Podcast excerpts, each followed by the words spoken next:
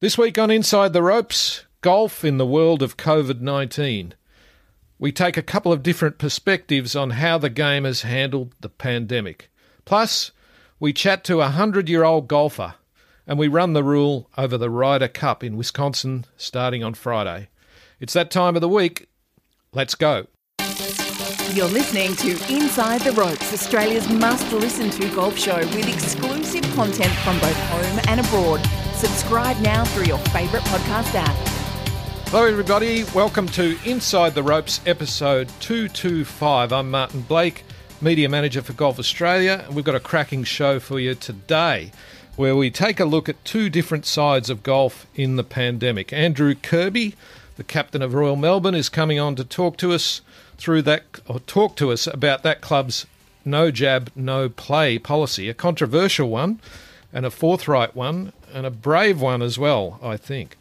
Plus, Stuart Fraser from Golf New South Wales will join us for the Sydney Perspective, where despite the dreadful outbreak of the virus in that part of the world, they've kept playing all along with some restrictions. Plus, we'll take a quick look at the Ryder Cup, which starts this week, and Anne Burton's coming to talk to us from Concord Golf Club in Western Sydney. She's just turned 100 and still playing, which goes to our theme that golf is a game for life. Joining me to talk us through all of that, it's a big welcome to the writer at large for pga.org.au and Golf Digest, Tony Webeck.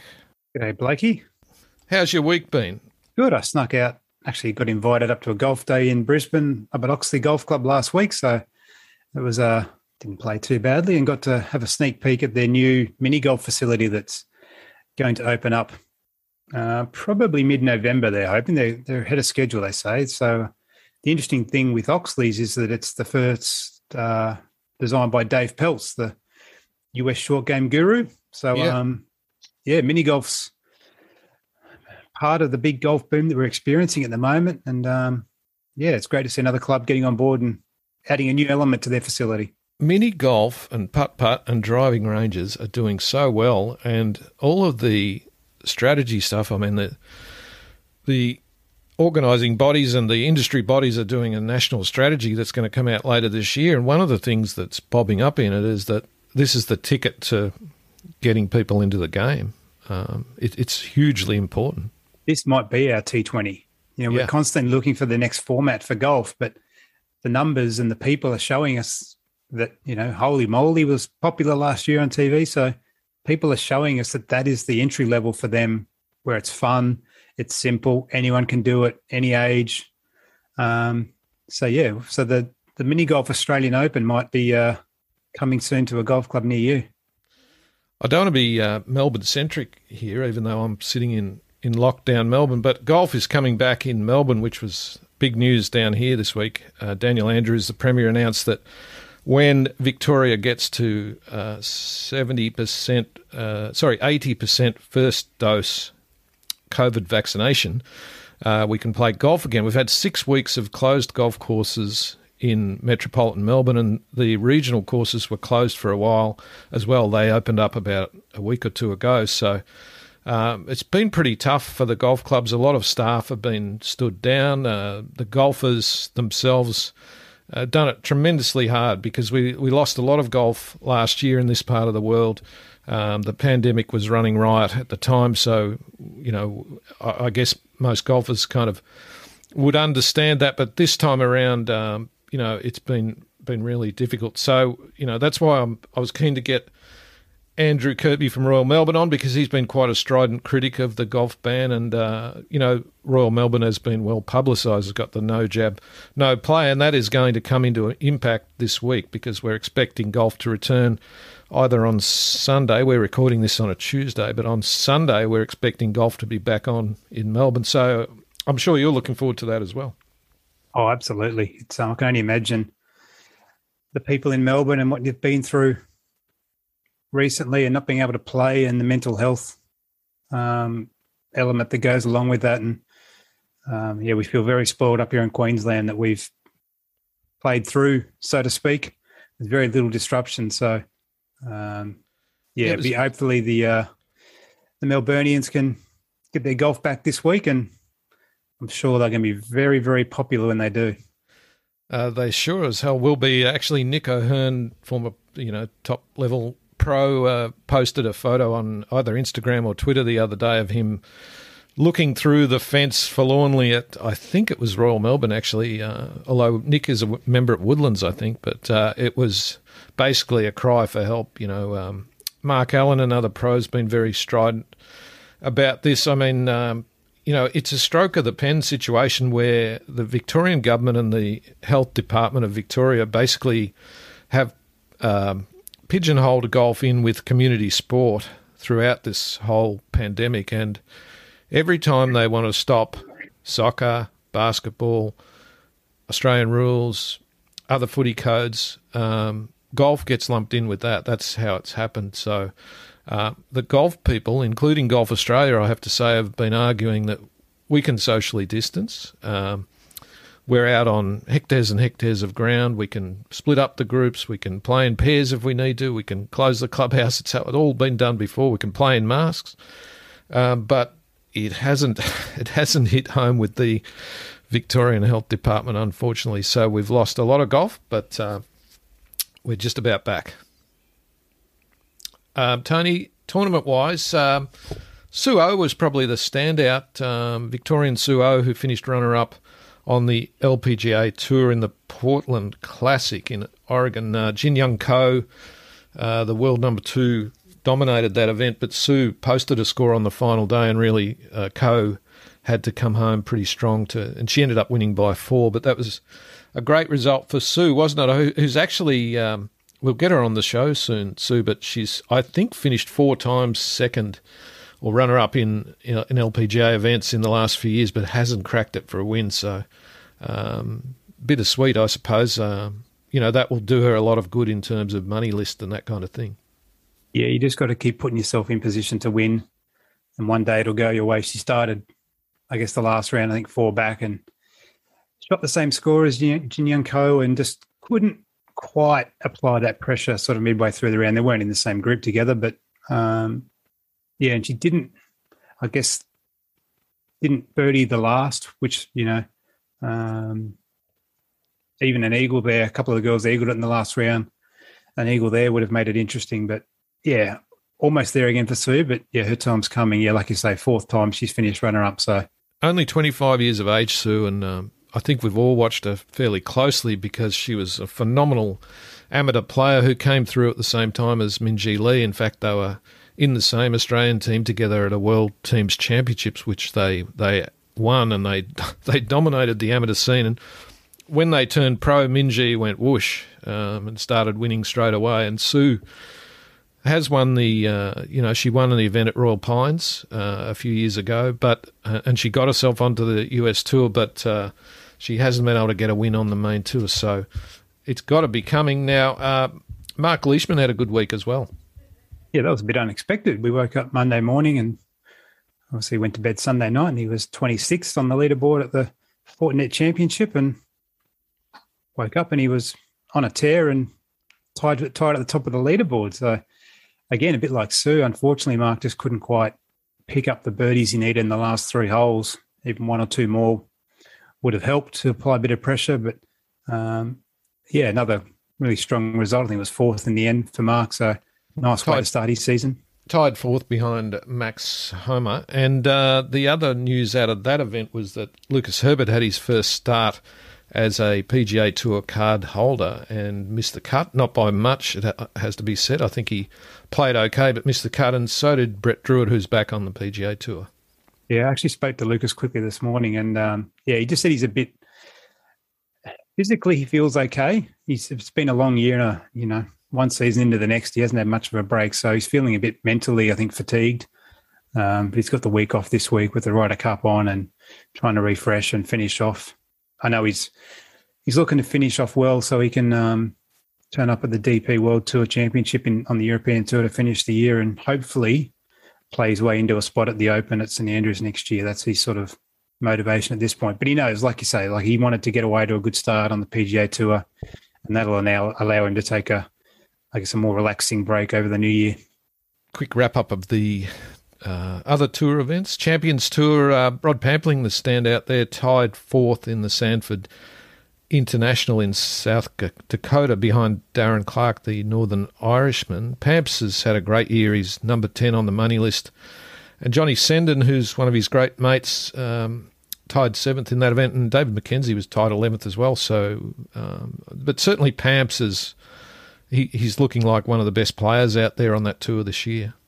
And I think what he's doing by winning the Boeing Classic a few years ago, a few weeks ago, sorry, that broke an 18 year drought. And all of a sudden, we've got, like I say, Pamps and Dave McKenzie and John Senden, Robert Allenby's out there now.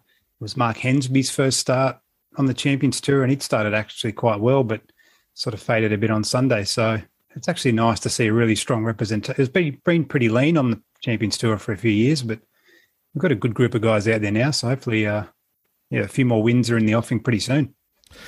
LET, uh, Celine Boutier won the French Open on the LET. Steph Kyriakou was 54th. It was pretty quiet in Europe. The Dutch Open, Maverick Antcliffe was 27th as the best Australian on the European Tour. And uh, Tony, uh, I know that you love the Ryder Cup. Um, let's just have a little bit of a listen to some audio from 2018 just to see if it stimulates any memories. Ryder Cup 2018 in Paris.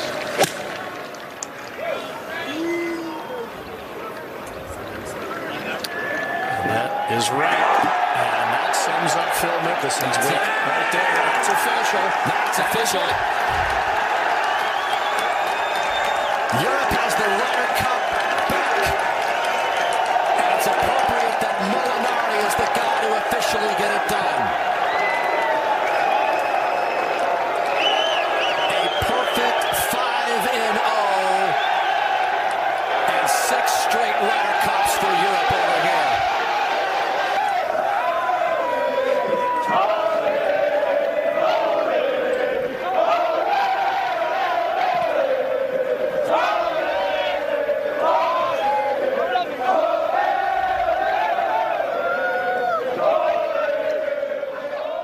Yeah, I'm really looking forward to this, Tony. Starts Friday, 10 a.m. Eastern Time on Kayo and Foxtel. The USA versus Europe. I'm really interested to know how the whole team dyma- dynamic goes for America with Bryson DeChambeau and Brooks Koepka playing together. I'm not sure how that's going to go. I read this morning, as a matter of fact, that uh, Bryson's coach said that he wants that feud to to go away, which is a very good idea considering they're going to be in the same team room. Um, how do you think this is going to pan out, the whole thing? I think it again plays into the Europeans, the, the notion that the Europeans are a more united group. Um, for whatever reason, they've developed that tag that they care more and that, you know, for us Northerners, it's a bit like Queensland in state of origin. You know, they never seem to have the best, ta- most talented squad, but they're the most united and work best as a team. And I think Europe carry that into the Ryder Cup. They normally go in as the underdogs, which is a very Queensland thing to do as well. But not this time, I don't think. Are they favourites this time? I, I, think they're going to be the favourite. Um, you know, they've, they've got a sensational team if you look at it. I mean, the American team is interesting because the first time, I believe, uh, something like 12 Ryder Cups that there's neither Phil Mickelson or Tiger Woods playing. Um, so it's kind of a changing of the guard situation for them with, you know, Patrick Cantlay and those sort of, you know, slightly younger type guys. I mean, they've obviously got some some great talent as well. Uh, if they can, if they can, if Steve Stricker, the captain, can kind of pull pull it together and get them playing as as a group. And we might look at the lack of experience in the American team with some of those younger guys and think that is a weakness. But again, to talk about the state of origin analogy with Queensland, they had the basically overhaul their squad with the young guys and then went on a eight series winning streak. So perhaps the lack of any sort of past Ryder Cup heartbreak um, and the fearlessness that the guys like Collin Morikawa and these guys play with, um, maybe that's actually an advantage for this time for the Americans rather than rather than the hindrance. 1,012 bunkers at Whistling Straits. Uh, Pete Dye and his wife designed the course in Wisconsin, right beside Lake Michigan. It's uh, it's a nice looking course on television. It, I'm, I'm, led to believe that it was as flat as a pancake when Pete Dye got there. So the, the what looked to be rolling dunes and a sort of an Irish style golf course is really uh, contrived, but it looks pretty good to me, and they've they've hosted a few few majors. Um, the other thing I read this morning was that there's a great big notice in the players' locker room telling them uh, to not get caught like Dustin Johnson did in 2010. Do you remember that, where he grounded his club in what he didn't he thought was just a bit of a sandy waste, waste area. area. Actually, yeah. actually was playing as a bunker, and he got a got a penalty which cost him the USPGA. Did it not? Absolutely. I think that was the one Martin Martin Kaymer perhaps won. Mm. Um, I think I've got that right. But um, yeah, if it's sandy, it's a bunker. Just be warned. But um, I, I, saw a photo someone posted this morning.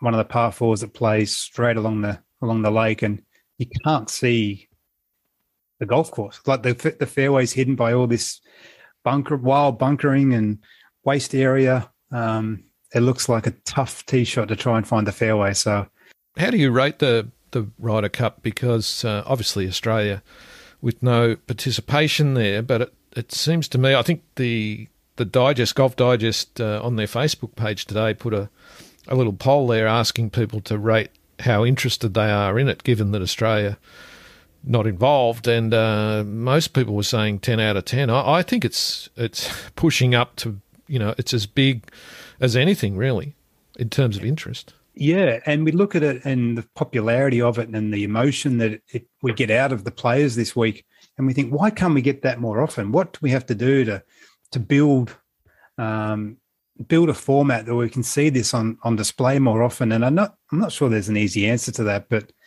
maybe it's because it's unique that it makes it um, so special, and we're allowed one wild week of hooting and hollering and um, players sort of getting pumped up. Team golf and, and, and match play golf as well. I think it, it tells us that, you know, the four round stroke play, we can't just do that every week and as fans, you can buy into it. We all support football teams or sporting teams of various descriptions.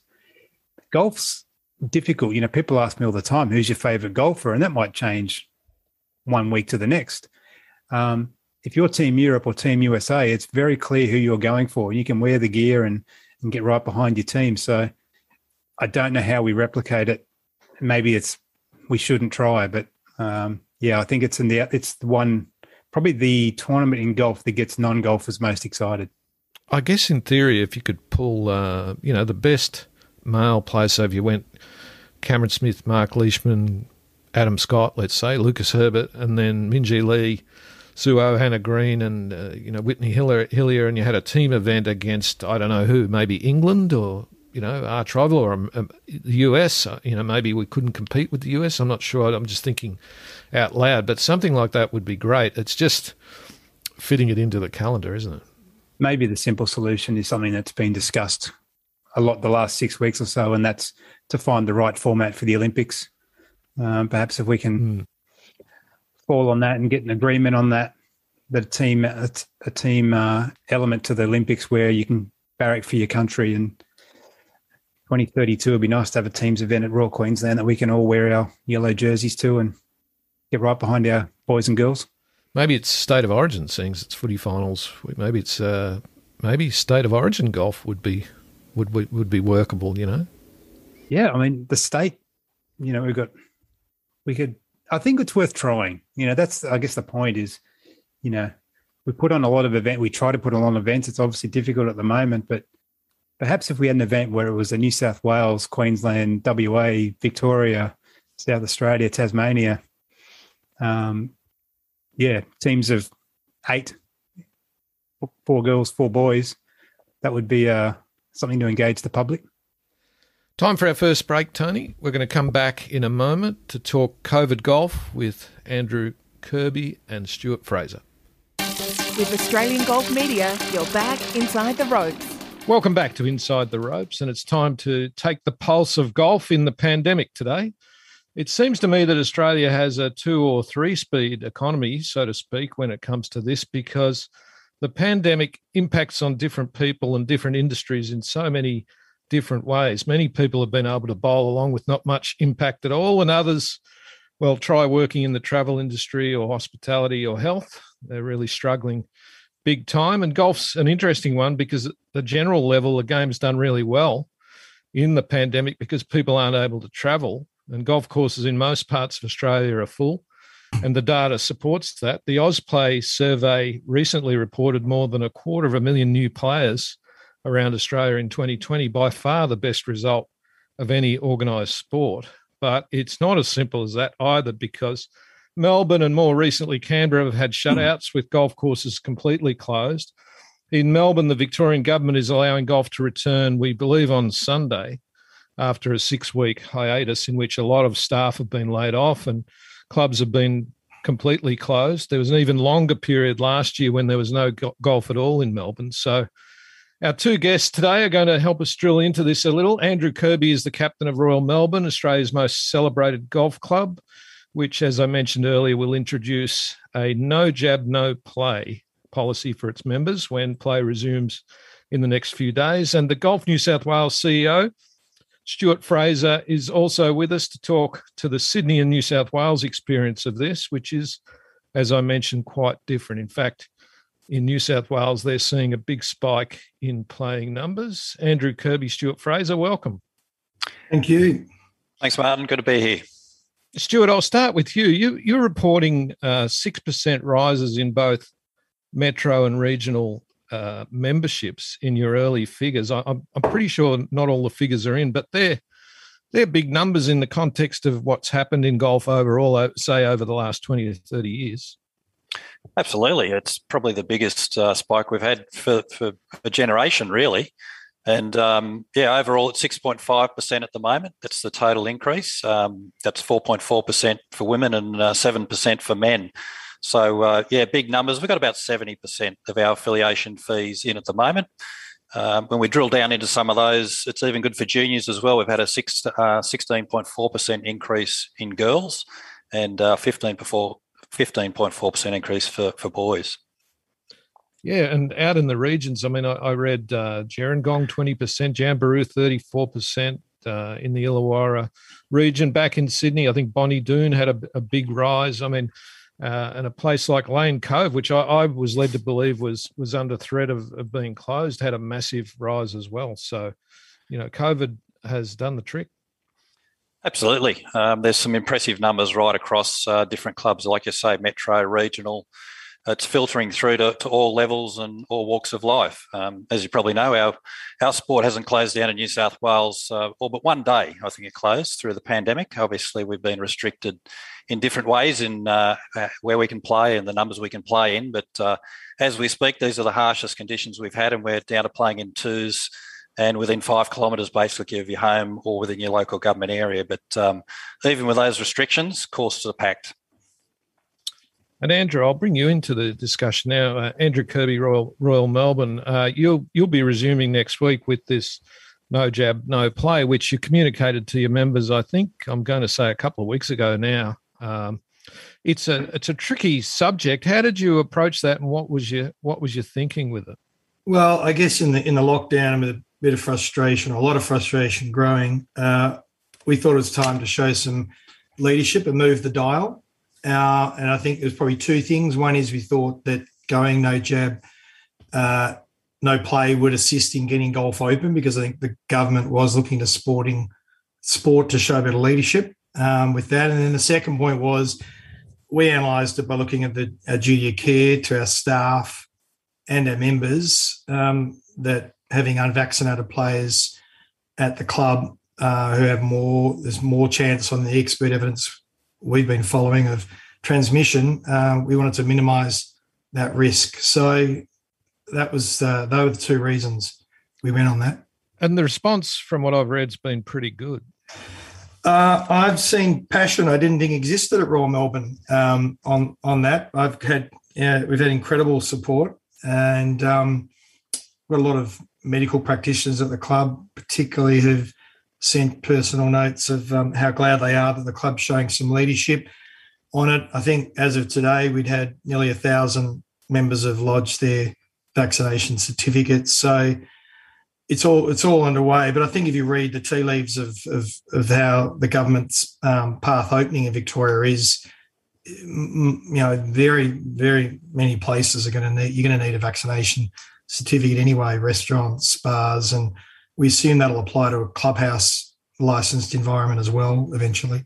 so, so Commonwealth Golf Club has followed you in on this, and I'm just wondering whether you've had inquiries, or do you think people are watching to see how this goes? Uh, well, in fact, there's a little bit of contagion, or a lot of contagion yesterday. So, uh, Huntingdale, Victoria, Peninsula Kingswood, um, all all went yesterday. Um, we run the Sandringham public course over the road. We operate the lease there, and so we've bought it in there. So that's one public course, and uh, and then uh, look, I've had lots of discussions with um, some interstate clubs, particularly the Sydney ones. I've been been in communication with about it. Well, I should ask Stuart while we're talking on that. Uh, New South Wales Golf Club has already said that they're they're doing it. Uh, there was a communication went to their members sometime in the last couple of days. Uh, do you see it sort of taking off in Sydney as well, Stuart? Yeah, look, it is gaining momentum on on the back of uh, Royal Melbourne taking the lead on it.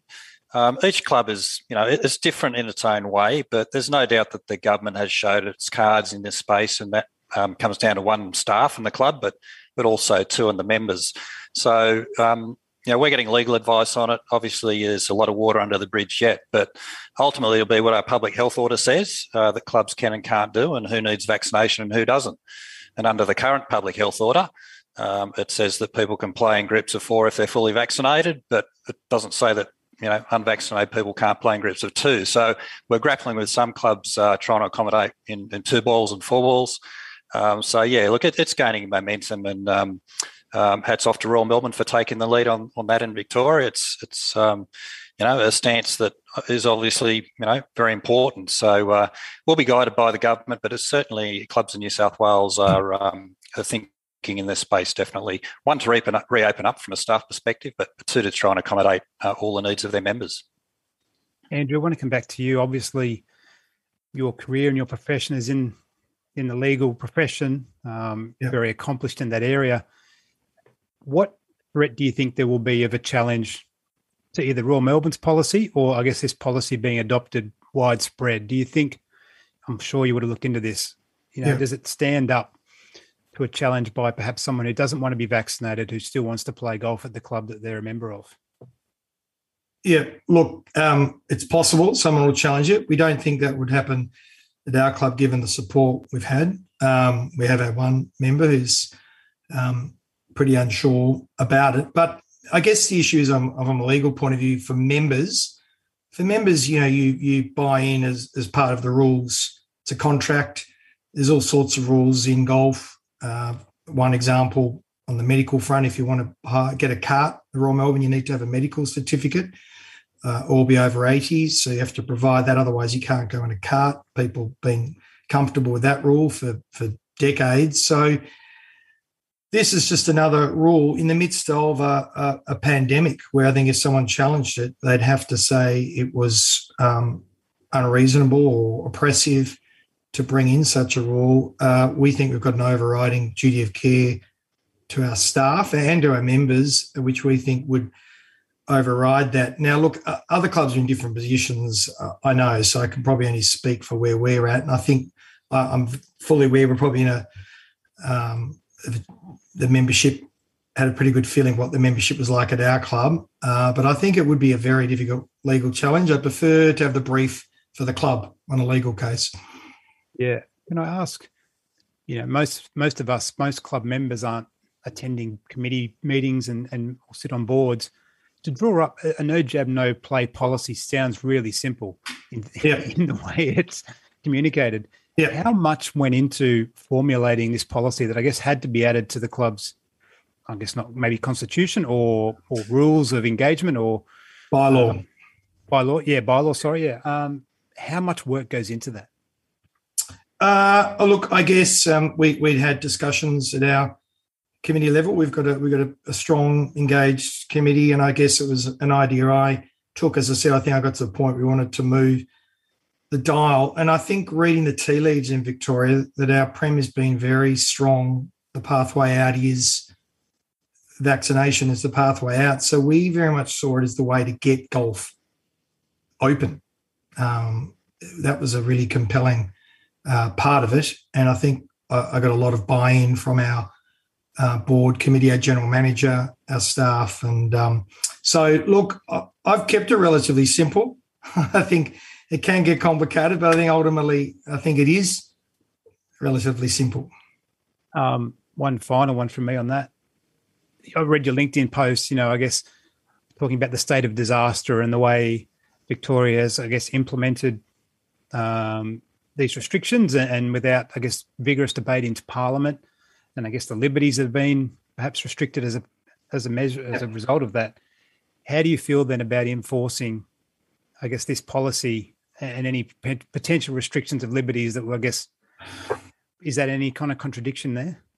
Look, you're totally free not to get vaccinated, but you're not free to infect others. That's my philosophy on this. It is a pandemic. Um, it is an extraordinary time. And the only way out of this, as we're seeing, is through vaccination. Um, and yeah, on one view, it is an infringement on your liberty. Having said that, the other thing with a golf course, as opposed to say a hospital, is we're not we're not providing an essential service. It's it's a game of golf um, at a golf club, which people love, I know. And part of the package is if you want to do that, you have to be vaccinated.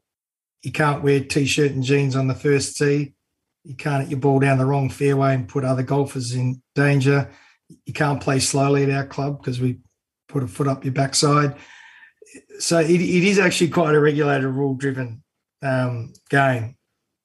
Stuart, did New South Wales Golf Club uh, contact you about their policy, or, and have others been in contact along similar lines? Um, some clubs have. Um, generally, clubs will will talk to one another first and get a bit of a vibe as well. But yeah, we're all constantly providing uh, advice as best we can in this space, whether it be legal advice or experiences uh, from other clubs. So I was aware of New South Wales, and uh, I believe Concord are also considering a similar policy. So, uh, like I said, it's gaining momentum. And does Golf New South Wales support the clubs that are going to do that? Because it can be extremely awkward. I know that Golf Australia, Golf Australia has certainly supported uh, Royal Melbourne in their move, um, but Golf Australia itself didn't. Uh, instruct the clubs, if I if I could put it that way. They they allowed the clubs to make their own call. Yeah, look, I mean, at Golf New South Wales, where you know every club's equal to us, so we'll provide whatever support we can to uh, the club that's taking that sort of stance. I mean, uh, as long as a club makes a, a, rule or a policy that, that doesn't break the law, or the you know, um, we absolutely will support them. It won't be a one size fits all, though. Um, that's for sure. You know, Concord in New South Wales is different to Strathfield or Leonay or a, a smaller club. Um, so, but like I said, we'll be guided by the government and the health order, and um, clubs will have a parameter work within, uh, you know, within that that that dynamic. I just wanted to ask both of you while we're we're on COVID, um, the impact of COVID on golf. What are the lessons that we've learnt from the last eighteen months or so? Stuart, you first. Oh, I think it's just been a great opportunity for clubs, and it's been forced upon them to review their operations at all levels. You know, as many clubs shut their clubhouses, um, suddenly they were making money because the clubhouse was shut and the golf course was open. Um, a lot of clubs went down to skeleton staff maintaining the golf course. Uh, so I think it's just been a really good reset for clubs on how they run their business, uh, where they spend their money. And um, certainly from a, a golfing perspective, um, it's shown us that we've you know we've got players to the game now, and the the ball's very much in, in our court to, for clubs to keep those players, and um, retention's got to be a focus now. Andrew, the lessons. Uh, well, look, similar. In fact, I remember our previous general manager, Warwick Hilreni, who's gone back to New Zealand, but he's a Kiwi. Pre-pandemic, he said to me, "You guys in Australia, you don't know what a recession is. You haven't had one for so long. Um, you haven't had to run lean." And then I think when the pandemic hit, it's exactly what Stuart said. We really look granularly at the whole operation of where we could make it leaner. I think for all clubs, Stuart said uh, F and B in the clubhouse is hugely challenging, even to break even, and so it's been very difficult. We've had to sort of concertina open close open close, but it has it has made you look at the operations and how you could do things differently. So, as Winston Churchill said, never waste a good crisis. It is a time you actually can make changes and look at things differently. Stuart, have you, uh, what excites me, I guess, is the opportunity that we've got now in golf with so many people coming to the game at this time that perhaps either have been away for a while or, or are new completely. Golf New South Wales introduced an app late last year, and within that, you've got the social check-in feature that I guess is trying to engage people who perhaps aren't members of golf clubs as such, but play regularly at different clubs, and, and I guess bring them into the fold that way. How do you, how is that, I guess, app feature within the app being received, and how do you hope to, I guess, um, maintain connection to these people that have come into the game who haven't yet joined a golf club?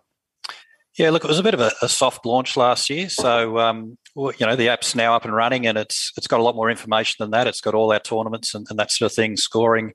But yeah, connecting with that social golfer is something that the industry has done, you know, really poorly with. We just don't have a connection because we're not connected to off-course facilities. So if someone turns up to a driving range or mini golf, and we don't know who they are, um, a lot of people play socially at, at, golf clubs who don't know who they are, how often they play. So the idea is that, um, yeah, through the app, we'll um, offer some benefits for, for social golfers to sign up to that app and uh, hopefully create a real meaningful um, way to communicate with them. There's, there's so much technology that can be driven now through an app and uh, we can get some vital data for the industry on on the social golfer, which for many is an unknown. When we go out looking for for data on social golfers, the, the local general managers asked, and um, some of them, you know, pick a dart and throw it into the dartboard, and that's how many players we had. Um, so yeah, it's it's a critical part of the market, uh, one that we need to know a lot more about and to to communicate with. I think you know most of us remember the maybe the golf access handicap that was tried to be launched maybe oh geez 10 or 15 years ago now didn't quite catch hold. But now that phones are uh, i guess omnipresent on golf and accepted pretty much everywhere in terms of scoring that i guess that's been a fast tracked part of the pandemic in that mobile phones on a golf course are, are, much more accepted than they, than they were 18 months ago. Have you seen that i guess the my club and uh, the online scoring being adapted throughout new south wales stuart Oh, I think some of the modifications to the game, not only scoring wise, but to um, you know no rakes in bunkers, leaving pin flags in. A lot of the rule modifications that we brought in, I'd love to have them stay, but clubs just want to go back to the old ways. But no, in saying that, the, the phone scoring is great. It's it's broken down that barrier of a you know a phone on the golf course. Let's not forget, so many of the new people to our game are millennials. So you try and tell an 18 to 35 year old that they can't use their phone for the next four and a half hours. See what they tell you. So it's five, minutes. yeah, five minutes.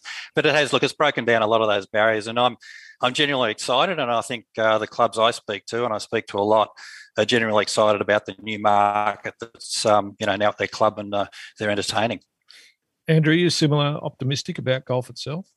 Oh, very much so. I mean, very much so. And on the point on technology and engaging the youth, I've really tried to push that. But look, pre-pandemic, we were very supportive of my score and really pushed the mobile scoring, and that was a that was great that we did that when uh, COVID hit because it's meant we can have the electronic scoring. You don't have score cards and the contact issues. Uh, there's also a sustainability issue because printing the scorecards and the whole thing is is um, it's costly and it uses a lot of paper and cardboard, and so we've been pushing that and trying to engage with uh, youth. We've had that debate. We allow mobiles. We're pretty regulated on how we do it. We don't want people making calls in the clubhouse, but I've got an 18 year old son who's who's a member, and you take him down and you're having a drink afterwards. They're just playing around, looking at their phone. You can't you can't ignore it if you want to get younger people in. I think you just got to balance it and make sure that they're not overused. So, um, but in terms of golf, yeah, we're seeing we're seeing incredible demand, and, and we know when Sandringham reopens, it, will be absolutely booming. Last summer, it was jam packed from dawn till dusk. Well, that's about all the time we've got today, but it's been very enlightening to uh, chat to you two guys. So thanks for joining us on Inside the Rope. Stuart Fraser, Andrew Kirby, thank you. Pleasure. Thanks, Martin. Thank you. Thanks, Martin. Thanks, Tony. We'll be back with more Inside the Ropes in just a moment. With Australian Golf Media, you're back inside the ropes. Welcome back to Inside the Ropes. And how would you like to be still playing your golf and enjoying it at 100 years old? There are a handful of people in Australia who are able to do that, and it's a pleasure to introduce one of them to the podcast today. Welcome, Anne Burton. Thank you.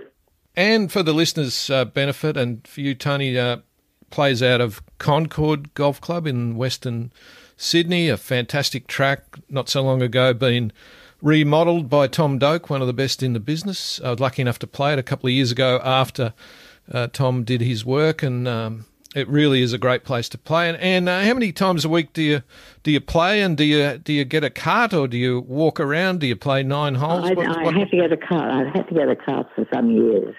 I can't really, um, even the nine holes, I couldn't walk now. and uh, how long have you actually played golf? I think you you started quite a long time. Two years. How many Took years? it up rather late. Um, mm, I had other. I had. I was busy. I had children, and um, I had no interest in taking up golf. But a friend of mine who was a keen golfer uh, knew my husband was a keen golfer, and she said, "Well, it's a great thing to do when you're when you're old, or when the children leave school, grow up."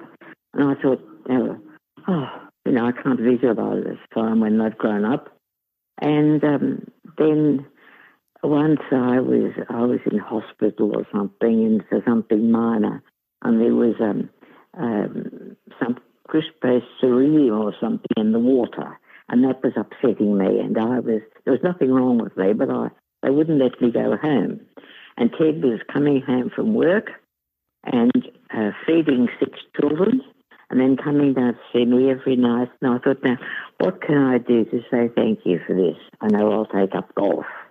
And I thought, well, you know, I won't get in for a while and I won't play much. But I got in almost immediately. And, um, and I thought, well, I'll play more once, once a month, once or twice a month. And if I've played tennis, I'll play golf easily. Um, and then summer came, so I didn't do anything until after summer. And then I have a few lessons after in January and February. And um, I know there's nonsense about playing a once or twice a month. I was hooked. it, it is like a bug, isn't it? What what uh, what is it about golf that draws you to it? I don't know. I think we're quite mad. It's frustrating. Um, it's maddening. You hit. Um, I, I don't know. You, you're. Um, I, I can't see why people would cheat because um, you're cheating against yourself. I mean, you you want to um, um, you want to improve your score, but there's no point in improving. Um, uh, in playing against a false score. Uh, Absolutely right. It's, just uh, it it just gets you. It's a drug. Um, I wanted to ask, obviously celebrating your 100th birthday recently, how important's golf been in your health and getting you to such a milestone? How much has golf played in? Well, I it's not terribly good exercise. I don't know that it is, but it does get you out, um, and you meet people. Um, now, um, well, particularly now when I'm old, and all my all my the people I you know used to play with, they've all gone, and they're all much. They're they're only one or two left who are. Um, I think there's there's one over one couple one or two ninety. The others are all in their eighties, and and most of them, you know, the others are, are much. And I'm playing with all these people who are much younger than I am, and uh, I think that um, uh, that keeps me mentally younger. What's what's the secret to living to a hundred? And No, no, nothing at all. I was never. I didn't. My diet was no good. It was. Um, I didn't eat anything in particular.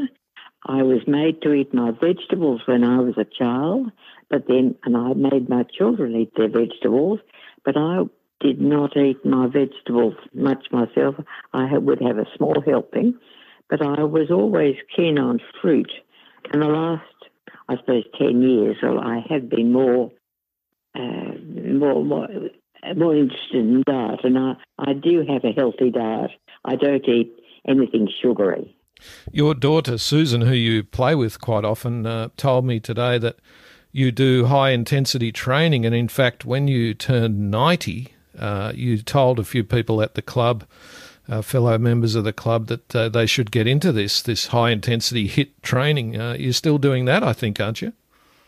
Well, I can't do that now because, uh, well, I, have got a, a about oh, four or five years ago, we got a, a, a border collie who'd been used for five years, who'd been used to roaming free through semi suburban, and uh, she did not take kindly to being on a lead or being uh, heeling, and we had great trouble training her. And so I could not say uh, that we. I used to do this. You walk quickly for thirty seconds, three, and then you pause. Then you just go slow down. Then you do you do that three times. And if I'd let her off and said no, no, and walk quickly, she'd have been off like the wind, and she would be pulling me. So I had to stop that. But now I quite often I still just do um, uh, walking on the spot. Um, when I'm doing nothing, no, I'm, uh, if I'm waiting for the kettle to boil, I'll walk on the spot and um, quickly, and I do it around the house. And um, I have there are some exercises on the um, uh, on my on my uh, computer, which are very good. They're eight minute exercises, and uh, they I think they're very good. I do those. There's also another, you can walk a, a mile, which they do, which sounds very difficult, but every few, uh, you do different, you, you march and then you march on the spot and then you just do a different walk. And it's not, it's, um, uh, it's it's quite fun to do. I don't do, don't do it always. Uh, and lately I, have stopped doing it, but I'm trying to get back on it again. I, I don't. Um, I have no secret. I think it's. Uh, I've just been blessed. I've, I suppose I've had good genes. Um, I don't know, and I've been I've been blessed. Gee, I'm no, talking a lot, aren't I? No, that's great, and we appreciate it. Um, I wanted to ask the, I guess the frustration you mentioned. The game was annoying earlier. Um, yes. Everyone everyone tries to perfect the golf swing as you reach 100, how close uh, have you come to perfecting your golf swing? My my swing is terrible. Uh, well, when I started, I have a few. I had a few lessons, only a few. Well, they cost money, and I, I had six children, and I felt a bit guilty about spending too much money on myself. But I know I I joined golf, so I had to have some. Uh, uh, some lessons and get a skill. And those days you had to have three um, cards under 30, uh, under 37 from with a 36 handicap, and then you could get a handicap and you could play. And I so I got well, I was. Uh, this was 50 years ago, and the teaching wasn't nearly as good then as it is now. And um, I was I had an occasional lesson, but not very often. Uh, no, I don't think I did have any lessons.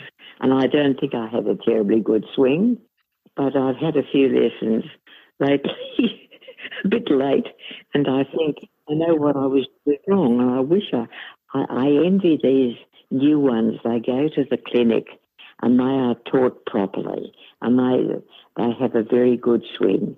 And I wish I'd been able to do that. So I don't think my swing is marvellous. This is what I love. You're still trying to get better. You're still trying to improve, yes, and that's yes, yes, yes. I am. I'm still trying at a hundred. It's ridiculous, isn't it? I told you it was a stupid game. we all agree.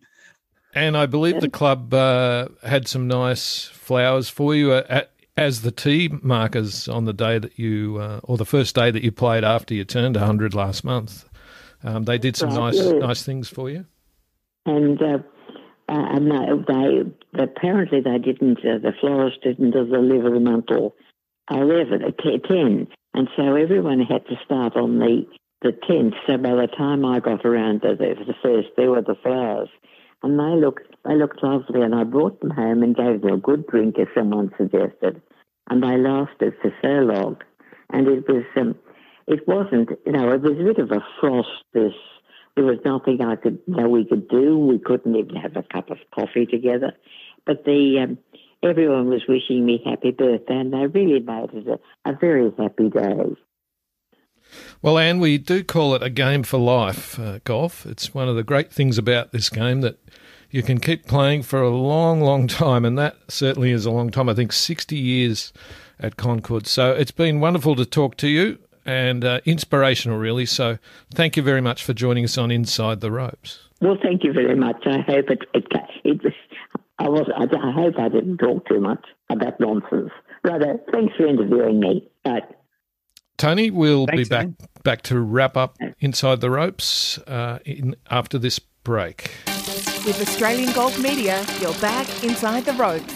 Welcome back to Inside the Ropes, and it's time for general business and a little wrap up. I just wanted to mention that we spoke last week on the program about the Australian Golf Foundation scholarships for young girls, 10 to 16 years of age, uh, and the uh, cl- a lot of clubs have come forward uh, as a result of that segment and some written material that went on the website. So I believe 20 plus clubs have already jumped in. So it's been a great response to that. And it's footy finals week, Tony. Um, any sort of personal interest in it? I know you love your NRL. Um, who are you sort of looking to win there? I'm very much in the Melbourne Storm camp. And uh, not only that, I'm hoping that the Western, you know, the AFL one's interesting because um, you got two teams that no one hates really, Western Bulldogs and Melbourne. So Melbourne haven't won one for uh, sixty odd years. So I'd be happy for them to win, but I really would like the Bulldog, Western Bulldogs to win as well,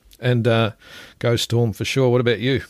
One of my closest mates is uh, a mad, mad Melbourne supporter. So demon. So it'll, uh, Yeah, Hope- 1964, their last flag. So yeah, the whole family's Melbourne's fan. So uh, I'll, uh, I'll jump on their bandwagon this week, and I love seeing a fairy tale and those pre- premiership droughts come to an end. And we've had a Um, few of those in the last few years, haven't we?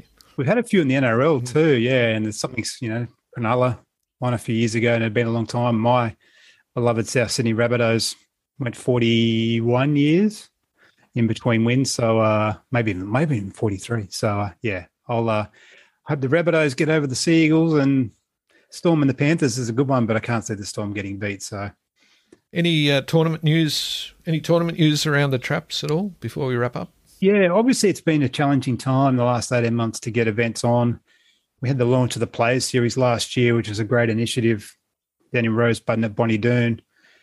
It's we were hoping that this would be announced last week, but these things can uh, can get held up at the last second. But there will be a couple of very exciting announcements shortly. Um, one will be around a new Players Series event um, that'll add it to the calendar, which will be the third the third one to appear on the PGA Tour of Australasia schedule. So That And, that um, event, those events are great. wonderful, and they engaged every level so well, and um, I think people really enjoyed seeing the guys and girls competing alongside each other. Um, hopefully, one of the girls can have a win this summer and really uh, elevate the uh, schedule. And they're trying to get this thing to eight or ten events. So I think for the Australasian tour moving forward, that's going to be, I guess, the glue that holds us together and provide our players with opportunities throughout the summer. But um, yeah, Bri- Brisbane's about to get a new, uh, not a new tournament, but they'll they'll get an extra tournament shortly. Will that'll be announced. So uh, exciting for the people of Brisbane. They've got the Australian PGA in January, and uh, there's another one coming their way. So keep your ears keep your ears open. It's uh, it's going to drop soon. A shout out from me to Ray Mann from Wodonga Golf Club, who I think in the last week or so had his first hole in one, 84 years of age. So, to our theme of uh, golf, a game for life, 84, your first hole in one. So, there's hope for all of us. I was talking to someone recently, and they play regularly with a guy who's 92, shoots his age quite often, and he's always fiddling with his grip, trying to get his grip better. like to Anne's point before, you know, she's still trying to swing it better, and you know, maybe we should all stop trying to perfect it and just enjoy it because apparently it's a quest that never ends. I think we're done and dusted, Tony. Thank you very much for joining me today.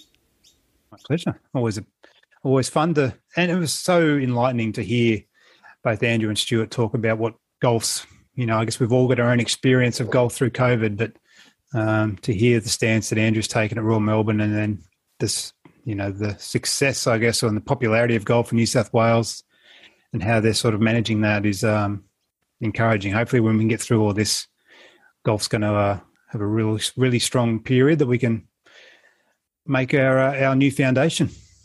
And thanks again to all our listeners for tuning in. Make sure you subscribe through the usual channels, and we'll be back to do it all again this time next week on Inside the Ropes.